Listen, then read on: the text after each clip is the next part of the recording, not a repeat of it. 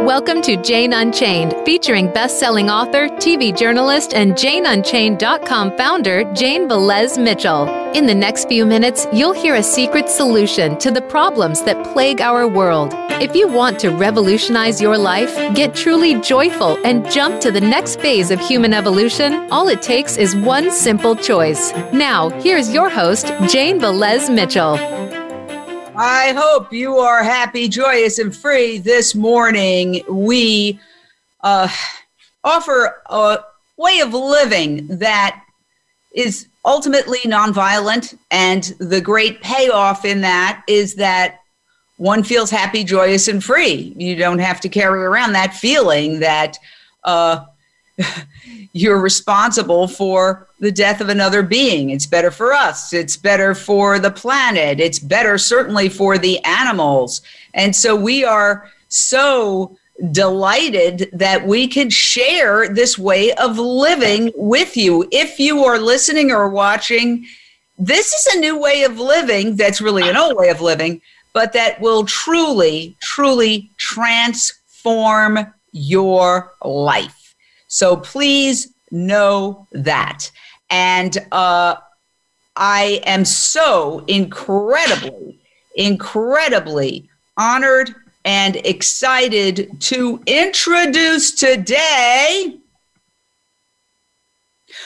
Wow, do we have an incredible show for you. This truly, the project that we're talking about today can transform the world. The women who are appearing here with a variety of groups, including In Defense of Animals and Animals and Media, are asking the Associated Press to change the way they refer to animals. Animals are not its. Animals are sentient beings. They have deep emotional lives, intellectual lives, and we should not call them its. And that's a very simple thing. And yet it seems so hard for the mainstream media to give that very simple acknowledgement to animals and say, hey, you're a being, you're not an it. So Deborah, I will start with you. What inspired this campaign and what are the far-reaching implications of it? Jane, thank you. And it's such an honor to be here today. The implications are far-reaching. When you pose this question, as I did a few moments ago to my Animals and Media class, journalism class, I asked what might the consequences be of thinking of an animal as a someone and not a something. And I was met with silence, mostly. And then a few comments about, if we started thinking of them as having names, having a gender assignment, thinking of someone as she, if you're telling the story of a life of a dairy cow, we might start caring about them and what their experiences might be. And from the very beginning with this work, that for me expands more than 2 decades of thinking about who is the most marginalized in society and do media representations tend to present limited opportunities, not only for having voice, but for sharing one's point of view. I began to look at how the marginalization of human beings, and that led me to see the natural outcome being, wait a minute, does the treatment of one depend on which species they belong? And the answer is a resounding yes.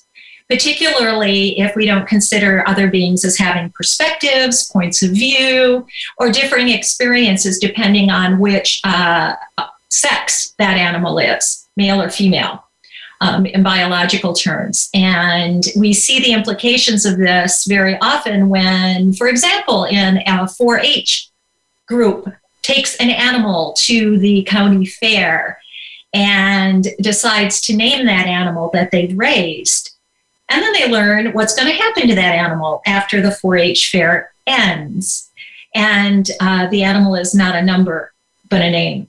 We care. We begin to care.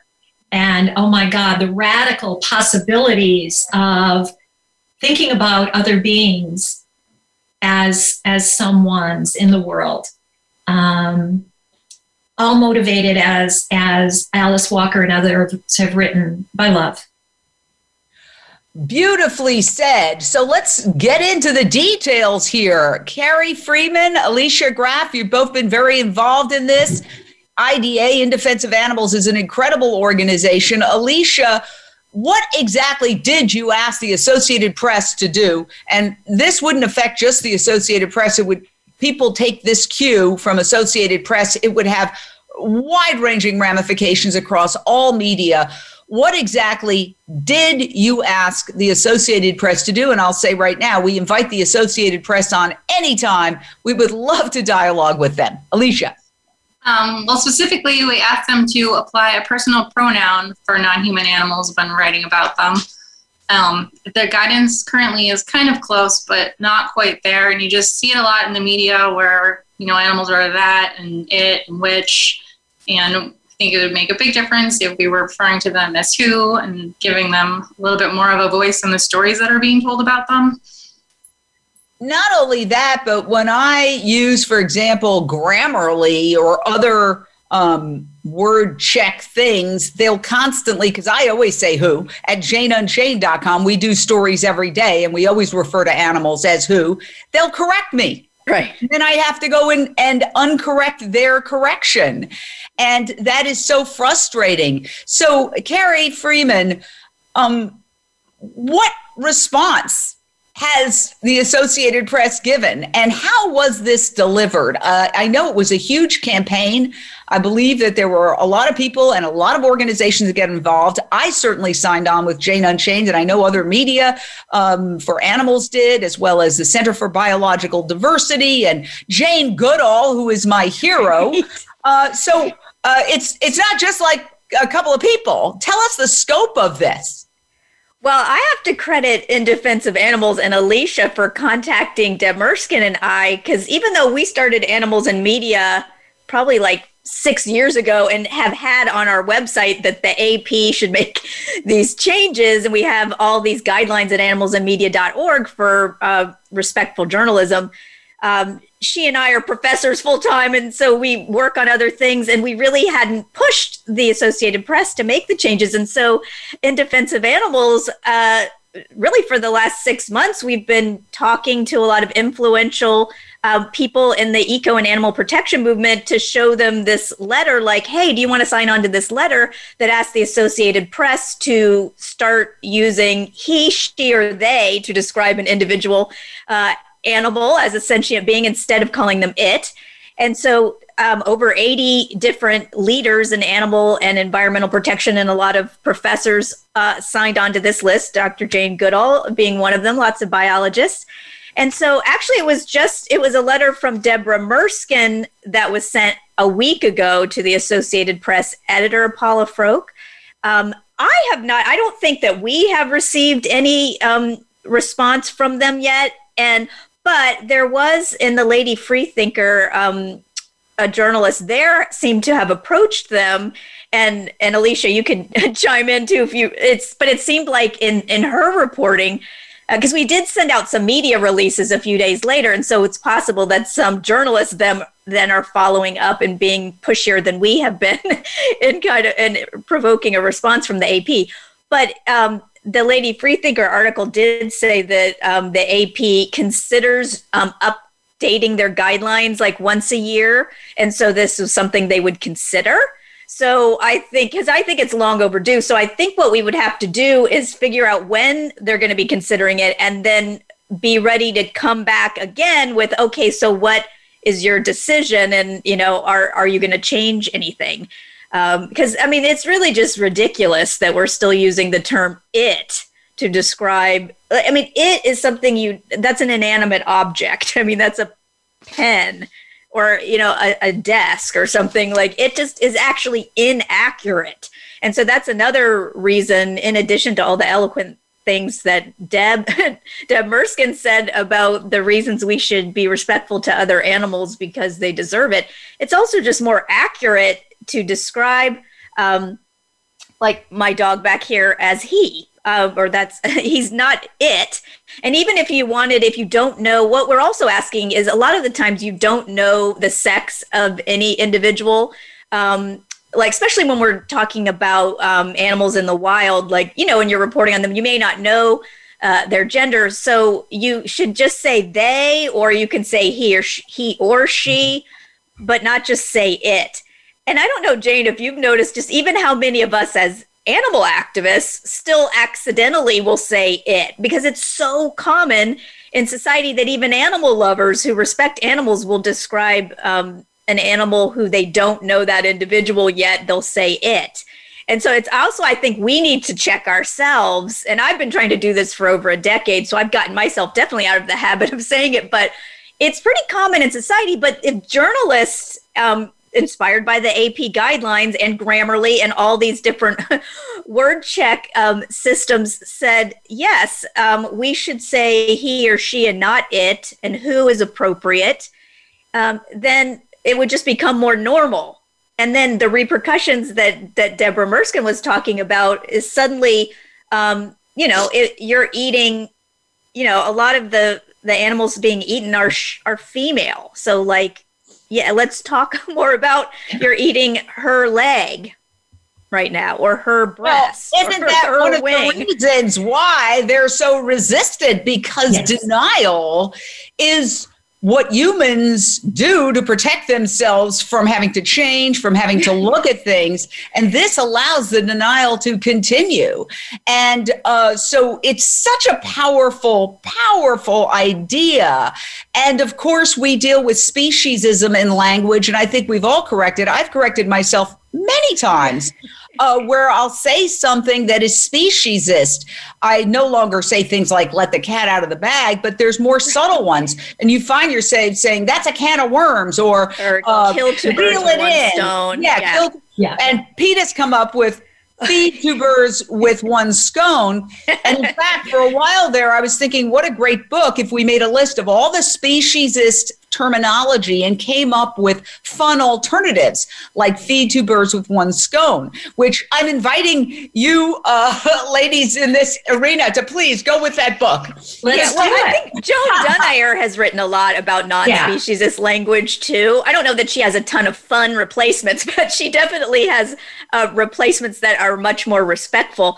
And I want to also read to you, like on our animalsandmedia.org website, when we talk about terminology that can be used beyond just the avoiding the term it, we also have some other recommended terms, like instead of necessarily saying pet, you can say companion animals or family members or canine. This is my canine family member back here, or just friend. And then it's good for us to actually put some verbs back into some of the situations where we are holding animals captive and using them. So instead of referring to them as a farm animal, a lab rat, you could say a rat who is being used as a research subject, a pig who is being raised for her flesh, or who is being kept in the pork industry, or a tiger. I don't want to say pork anymore. Right. Let's say pig. Flesh. Yeah. Pig, yeah. I'm going to jump in. We've got a caller, Sarah. Your question or thought, Sarah. Hi, how are you? Wow, I really like this topic. I wanted to give a comment and also ask a question. I think it's really important that we get the language of these newscasters constantly saying, dog in this fight, out of the gate. They're just using so much speciesist language, they don't even know what speciesist means. So I think we need to write to these people in the news and ask them to please stop, because dogfighting is illegal, but they keep talking about dogfighting. So I really want this to stop. Yeah. Thank you. Oh, what a great comment. Having been a newscaster for 38 years prior to starting my nonprofit, Jane Unchained, I often argued with people in the newsroom. I refused to do rodeo stories as fun kickers. I refused to do the obnoxious DJ who wanted to throw a frozen turkey out of a helicopter as a fun story. and also the language. In fact, on my last show at CNN Headline News, which was about crime, often people would say, he's an animal. And I always stopped them and said, why are you saying that? Animals are not sadistic. They don't abduct and torture. And people would look at me like I was out of my mind. But now I think we're starting to see breakthroughs, holes being punched in the wall of denial. And I agree with Sarah. We should also make a list of, we're in a politically correct world where we're finally realizing that words hurt, words are dangerous weapons. And people are waking up about language involving human beings and how we describe human beings. And so we can take that to the next level and make it compassionate for all sentient beings. And I think this is just the beginning of a campaign where we say these phrases are just, we need to, They're speciesist. I'm not sure that I'm in love with that phrase. Yeah. It's kind of, there's an element there that could open it to, comedic sarcasm, but it is speciesist. You could say human privileging, or sometimes I'll just say humanist or human privileging or something like that. It's super important though, and I think, I know we have just a little bit of time here before break, but to emphasize that on the basis of which species you belong will determine your treatment, your moral consideration or lack thereof. And almost one of the things that started this at my end, thinking about it in terms of a style guide, the push for change came from my awareness over the years of teaching and researching about marginalized human groups and how each of these groups, whether it was the Native American Journalists Association, coming up with style guides. Yes. Okay. I think it's great to have inspiration, but we have to be very careful about... Yes. This is where I'm going, Jane. It's very easy to offend people by, in any way, comparing their situation. Exactly. We have so demonized animals that to compare any background situation to a situation faced by non-human animals is politically incorrect and creates a lot of anger and hurt. Right. So I never want to go there because... I think that we can very easily argue for animals without making historical comparisons. Absolutely. And my point with this is creating a style guide was knowing there are groups of people who say, look, the way we're being represented is not respectful. It's not informed by the knowledge I have here. The edict of the Society of Professional Journalists providing a voice for the voiceless is who has the least voice in their treatment in the world but animals, and not saying this animalizes humans, nor does it humanize animals. It says, since animals do not have a voice, but clearly communicate, how can we advocate for their respectful and responsible languaging and representation in media without saying, just like the difference between equity and equality does not bring one group down. It brings fair and equitable and compassionate treatment to all living beings. And language is a crucial tool in doing that work. Absolutely. And I think what you've done is perfect. You are approaching a major institution that sets the standard, and you're saying, hey, this is antiquated. We're not living in a Ringling Brothers, Barnum and Bailey circus world anymore. We are understanding the incredible complexity and depth and ability to suffer and ability to love and the ability to do so many things that are not what things do. And why this is going to have such a big impact is that somebody hit it here. If you suddenly make these sentient beings in language the beings that they truly are, it's going to put in sharp relief the horrors that they are experiencing. And animals are considered in factory farming live inventory. Yes. There are insurance write-offs. And that's why in floods and natural disasters, they leave them locked in the concentrated animal feeding operations, 100,000 packed in there to drown to death because it's an insurance write-off. Exactly. And that's how they refer to them, as live inventory, just as if they were a widget or a piece of farm machinery. And that's the term livestock. I mean, animals who are experimented living upon. Stock. Yeah. Animals who are experimented upon are called data points. Data points. It's barbaric. It's barbaric, and it has to end. And this is a huge, huge, huge step forward in that direction. We're going to take a short break here on Voice America Radio.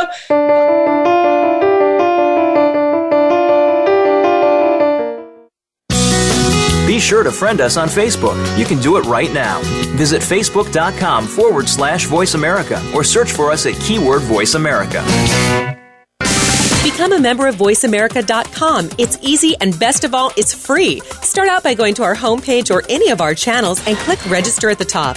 Once you've created an account and signed in, you can create your own custom library, opt into our newsletter, search by show, host, guest, or topic of interest, or browse millions of hours of content across all of our Voice America radio channels.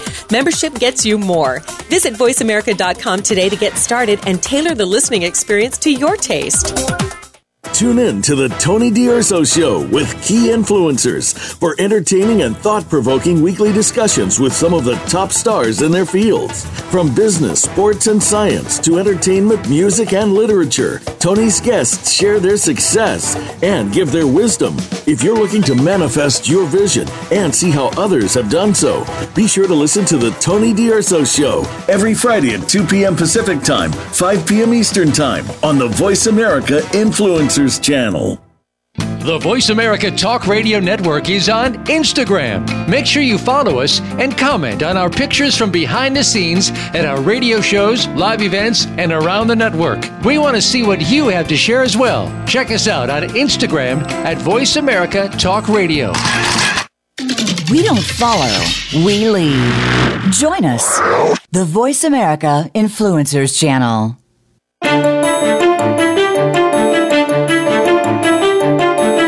You are listening to Jane Unchained. To reach the show today, call in to 1-866-472-5795. That's 1-866-472-5795. You may also send an email in to JaneUnchainedNews@gmail.com. Now back to the show. And I am holding in recycled paper the letter that you sent. Very impressive. So many people, PhD,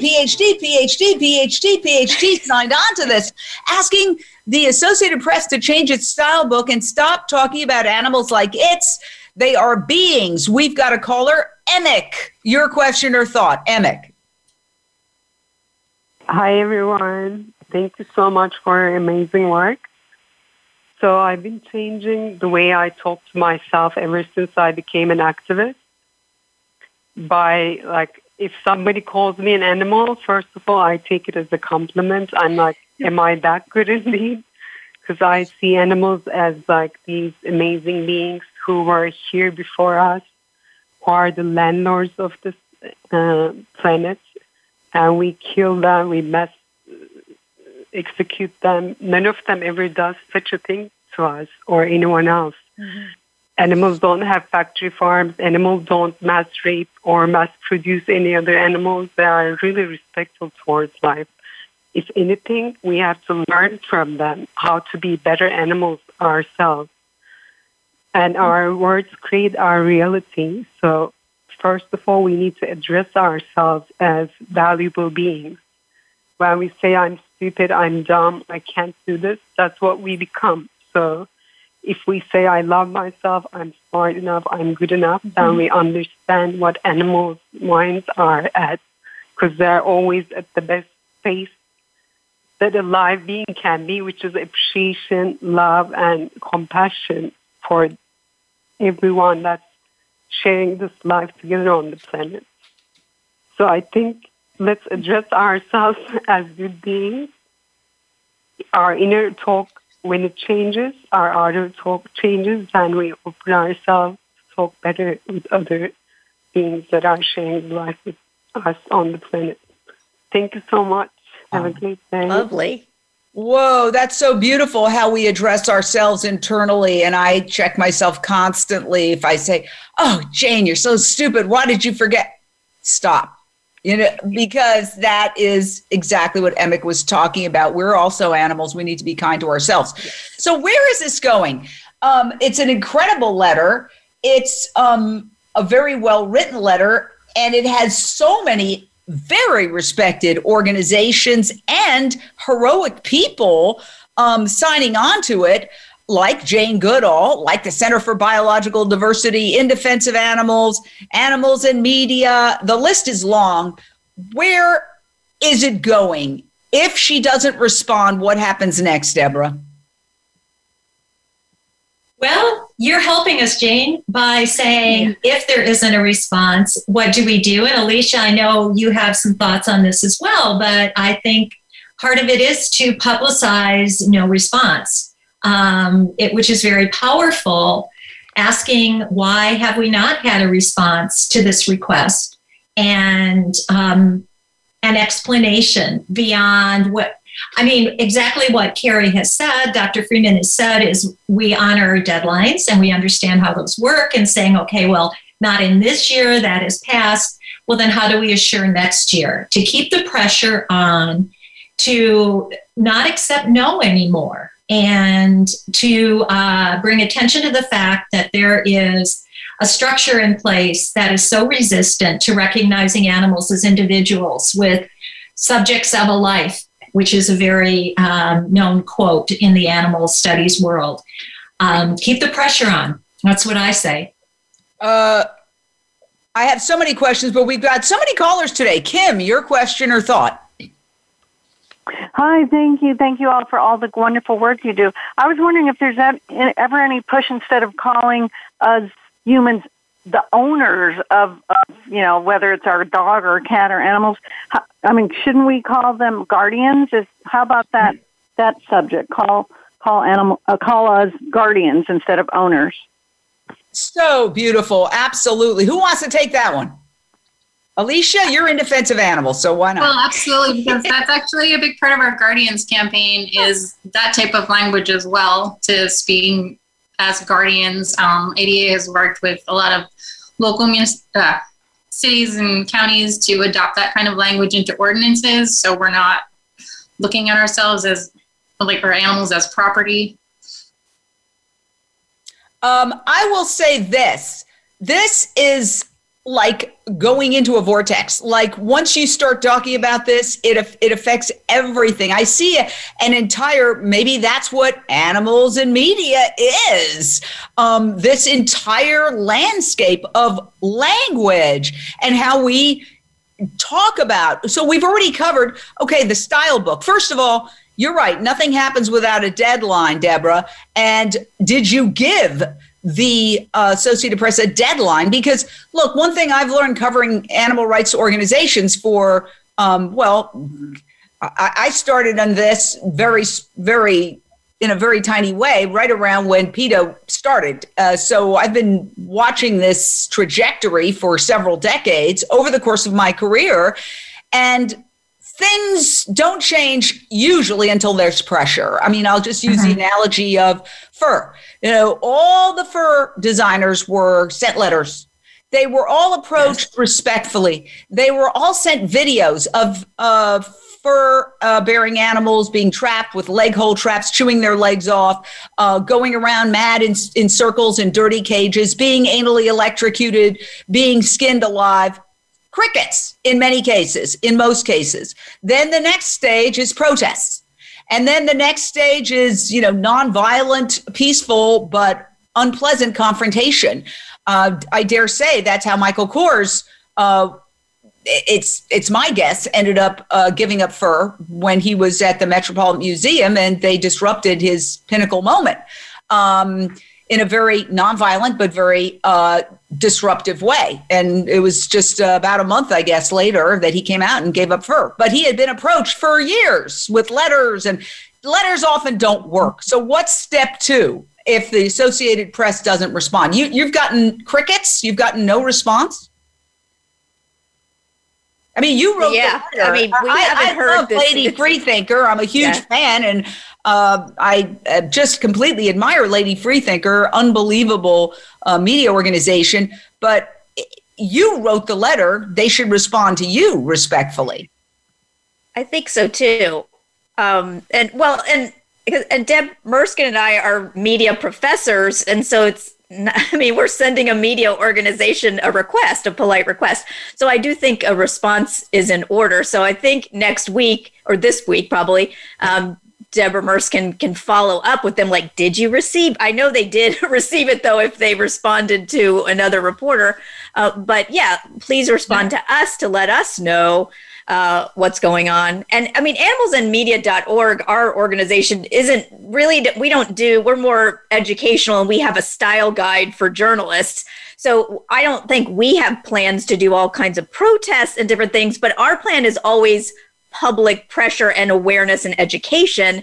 And so really from the beginning with animalsandmedia.org, the idea has been, let's let activists know about these guidelines so that whenever they see news coverage that they think is not quite right, or they love the news coverage, to respond to the news organization and to, tell them some constructive criticism that needs to be changed. So that really, like, our army is all of you who care about these things to then. We may not want to use the word army, but Our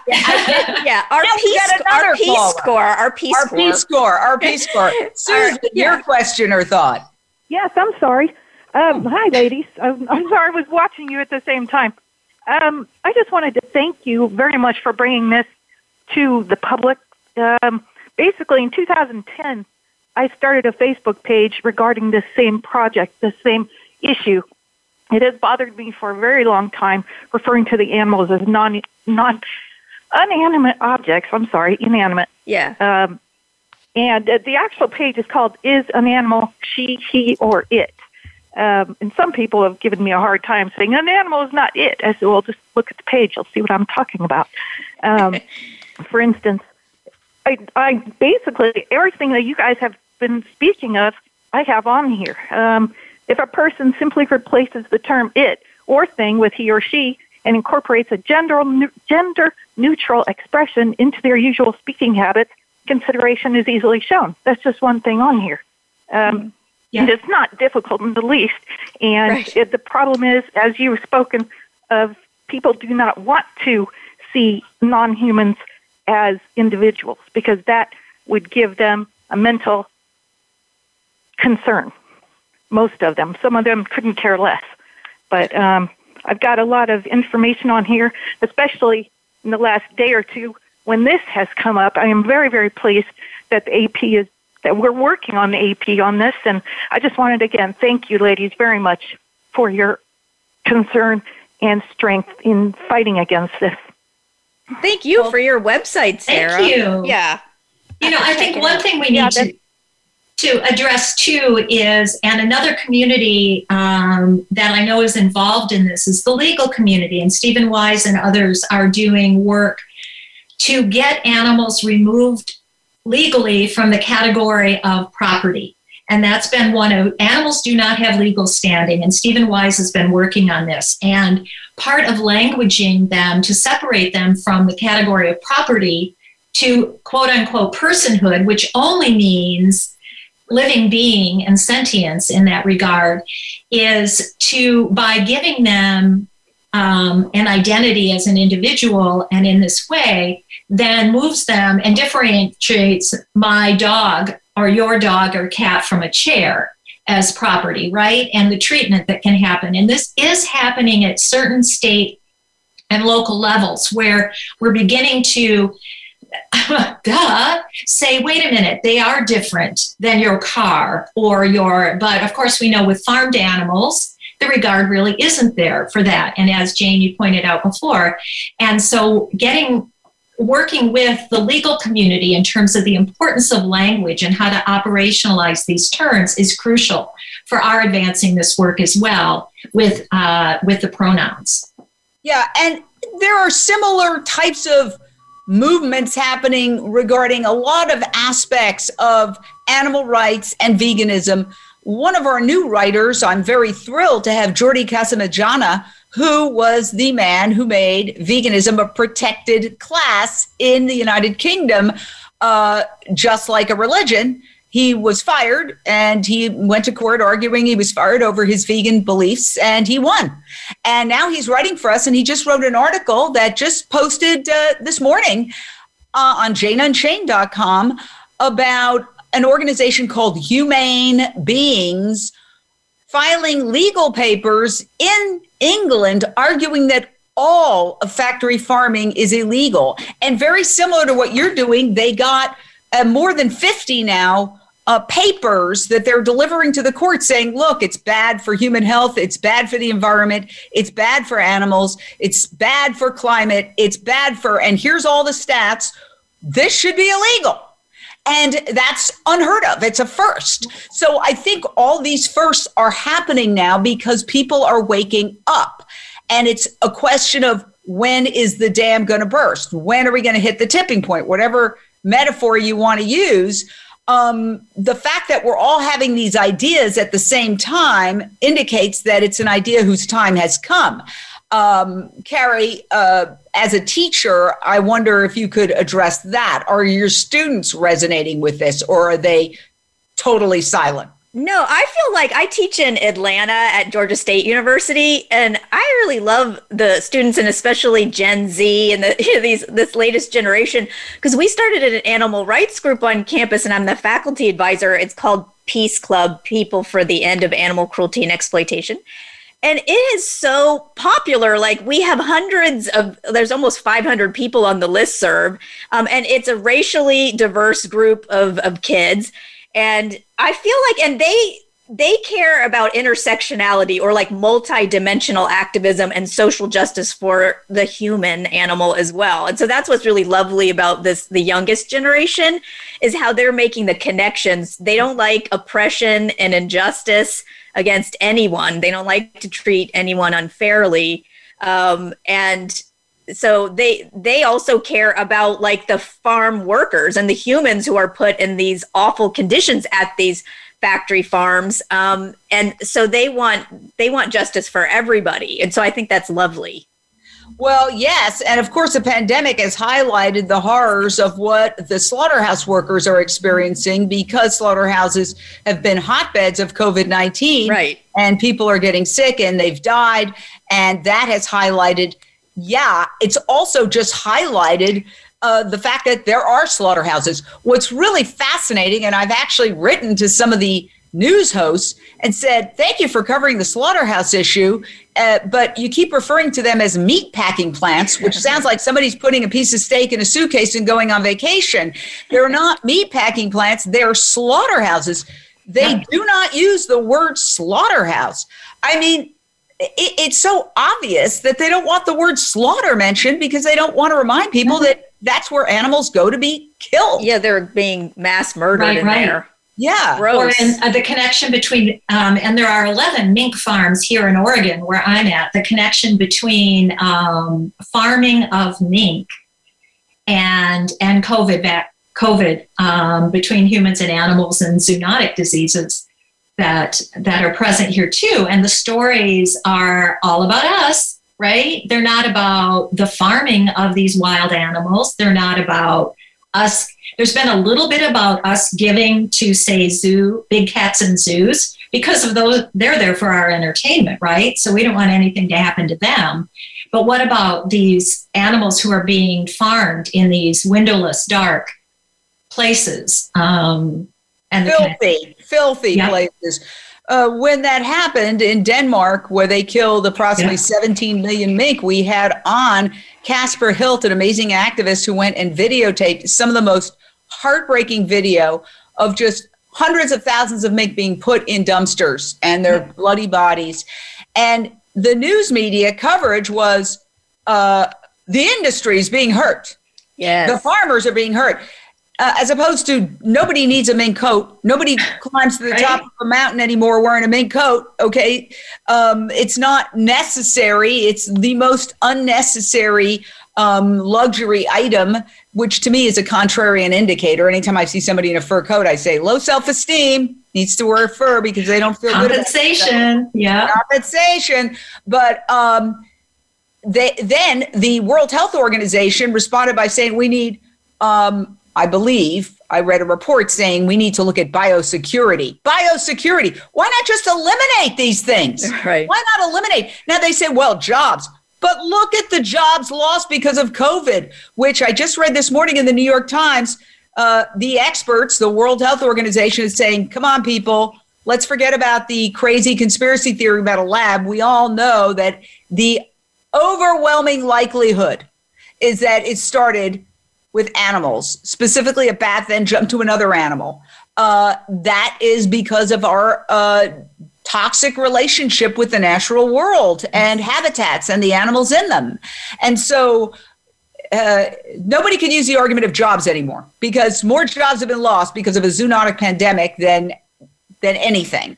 And so, yeah, I would say that jobs also, as society changes and certain things go away because of technology or because they're no longer considered humane, then people or politically correct or whatever, we move on and the jobs shift. And like Mercy for Animals, that nonprofit group, one of the groups that signed on to our letter to the AP, they have a project called Transformation about trying to help farmers, animal farmers who want to get out of kind of a dirty industry that they may have inherited or they've invested in and now they're stuck.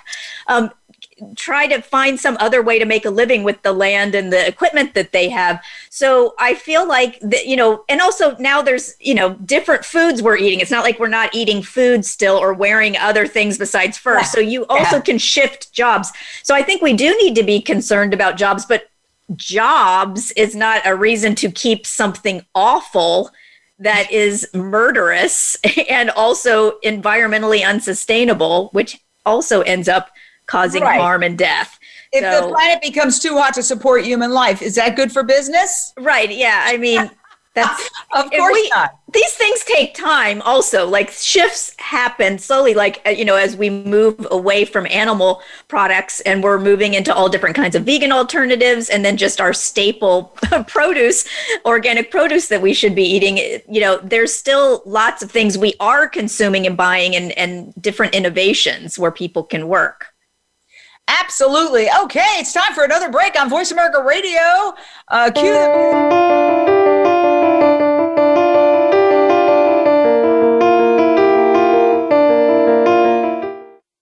Now you don't have to stay linked to your desktop or laptop. Take Voice America on the go and listen anywhere. Get our mobile app for iPhone, BlackBerry, or Android at the Apple iTunes App Store, BlackBerry App World, or Android Market. Sustainable success is just around the corner. If you are an entrepreneur, business leader, or anybody looking for their next level of success, tune into Sustainable Success with host Chris Salem. Did you know that the path to success is a long path that started many years ago? The path you started on then determines what is happening now. Chris and his amazing guests in their field will help you navigate the path to sustainable success every Thursday at 12 noon Eastern Time and 9 a.m. Pacific on the Voice America Influencers Channel. Do you feel you have a bigger life's purpose than you're currently living? Of course you do. Activate your passion as you tune in to Sovereign Self with host Zofia Renea Morales. Become the conscious creator of your own life. Connect with your most powerful and purposeful self in order to make big things happen for you now. Zofia and her guests are doing this every day and are sharing how you can step into this power too. Listen to Sovereign Self every Monday at 4 p.m. Pacific Time, 7 p.m. Eastern on the Voice America Influencers Channel. It's time to unlock some of the best-kept secrets in health, wealth, and happiness. Are you ready to live your life to the fullest and hear insider tips from today's experts? Then tune in to The Forbes Factor with celebrity TV host and inspirational icon, Forbes Riley. She's a best-selling author and TV fitness expert, and you know her from QVC and HSN. Now she brings her expert advice and guests to the Voice America Influencers Channel. Tune in live every Wednesday at 11 a.m. Pacific Time and 2 p.m. Eastern Time for The Forbes Factor. We guarantee it will be the best hour of your week. We don't follow, we lead. Join us, the Voice America Influencers Channel.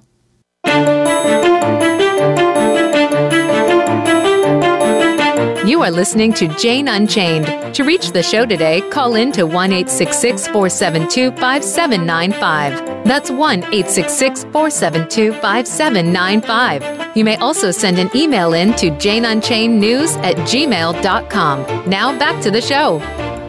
We are here with In Defense of Animals and Animals and Media talking about their incredible letter. It's recycled paper that says, basically, the Associated Press Stylebook instructs writers not to apply a personal pronoun to an animal unless their sex has been established or they have a name.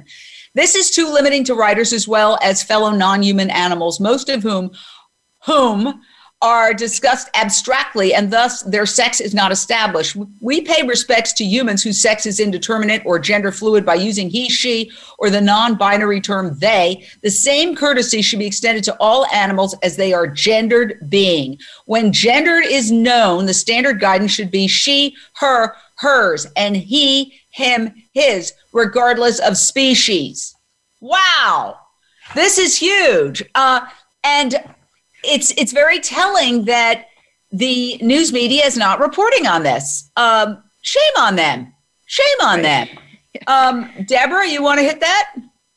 Yeah, I agree. Shame on them. And this has been news. It is news, and it's big news now with all the international organizations that have signed on to this, and the endorsement of The Power of Language by Dr. Goodall and others saying, what's the problem here, right? And that's one of the big questions is like, what I always ask, like, so what's the worst thing that could happen if we were to start doing this? And if the AP was to start making the standard practice in there?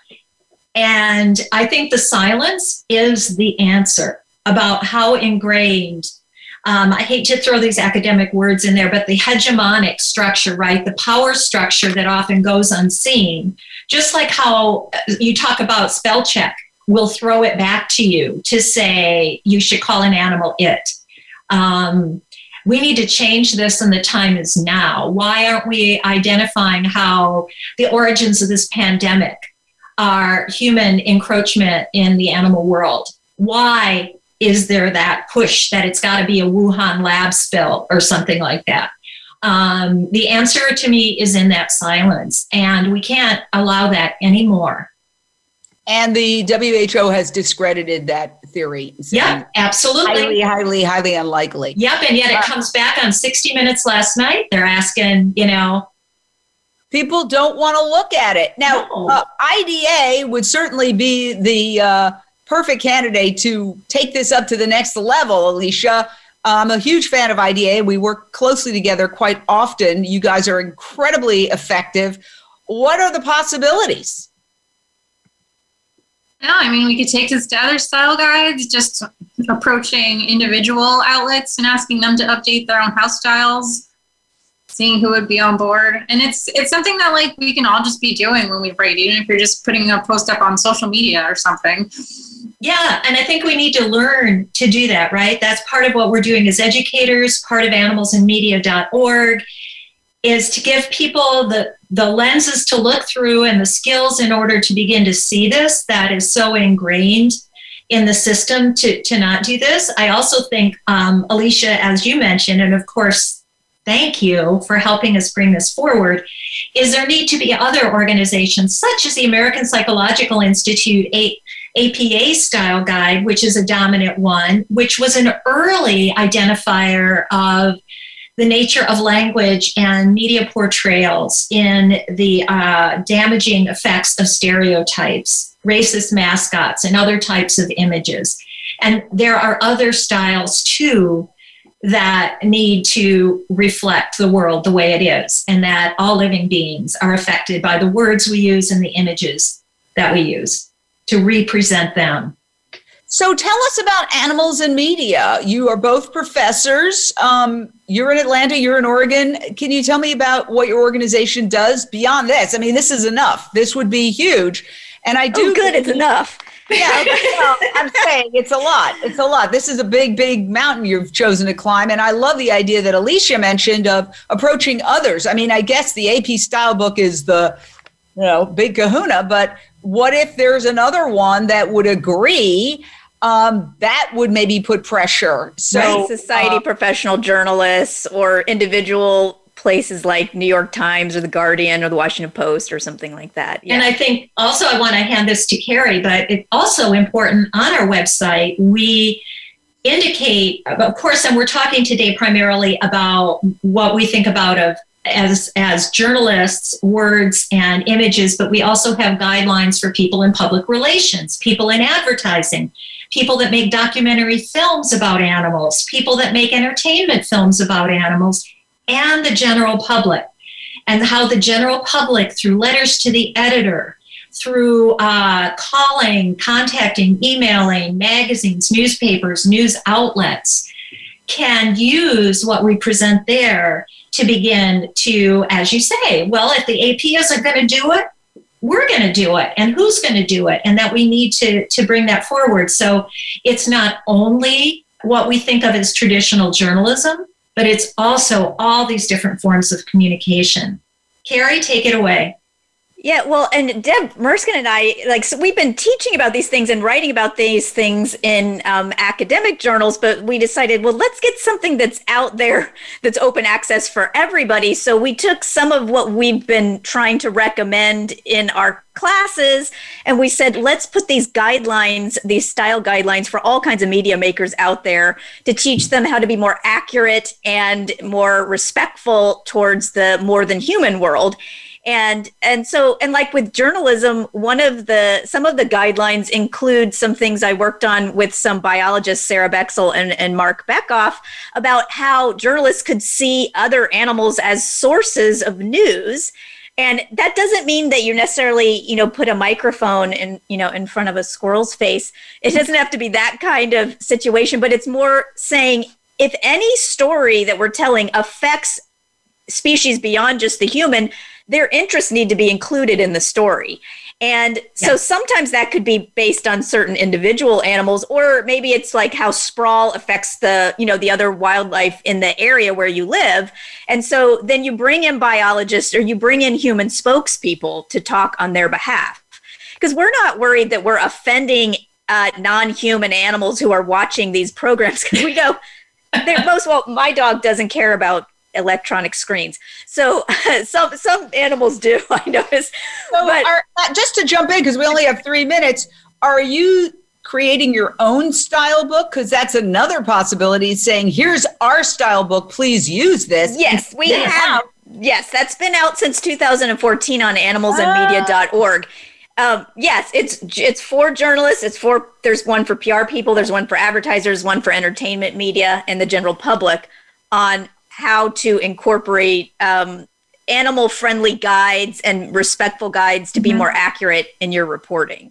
And then we want to take that and actually make it kind of a little volume, because it could serve widely as its own little particular volume. Yep. You can print this out on animalsandmedia.org. There's, we've got educational materials there, like a video slideshow, and some of the materials can be printed out as a PDF on recycled paper, of course. Always. And, I've always said to people who are animal lovers, vegans, animal activists, and they're upset about news coverage, go to journalism school. Because once you get in there, that's what a newsroom is. It's just, that's why it's so important to have a diverse newsroom, so that everybody says this is news, that is news, just not one segment of the population deciding what is news. Absolutely. So animal lovers can get in there and advocate for animals, and that can be very, very powerful. There is so much here. Can a journalist join Animals and Media? Well, there's really not an organization at this point. It's really Dr. Merskin and I just putting out these guidelines and opening it up for discussion. So let me jump in real quick, because we only have a minute. How do people help make this happen? What do they do? Alicia? Well, we're going to wait a second to see what happens with the response. But after that, we will come back with an update. Yep.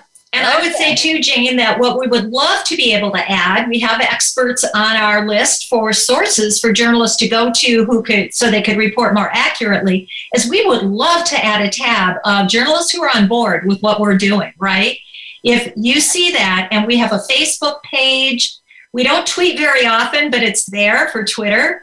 Like us on Facebook. Come see us there. Put your comments there. Come join us if you're behind what it is we're saying. I am so excited about this. This is big. And I believe if the appropriate pressure is applied, Associated Press should respond. I think part of it is getting somebody to write an article in mainstream media about this. Yeah. I definitely think The Guardian might be interested in doing that. If The Guardian signed on, because they do so many great pro-animal stories. Yeah. They talk about factory farming. And then you have one news media organization that is a mainstream media organization that agrees to do this. That could have a ripple effect. And I love the idea of journalists signing on. Count me in. I'm going to use it. We already linked to Jane Unchained as on our resource page. Oh, but definitely, we're going to have, are you down with what we're saying? And join us. Yes, I love it. And just say one last thing. We need to close, but so many journalists who are closet vegans call me all the time. I'm a reporter. I'm an anchor here. I'm in the Midwest. I'm here. I want to cover animal stories. I don't know what to do. So once this gets going, you could see a lot of those people who come out and say, yeah, I want to do this. Yay. Yeah, it definitely gives them more permission to say, yes, some media professors create have a said community. This should.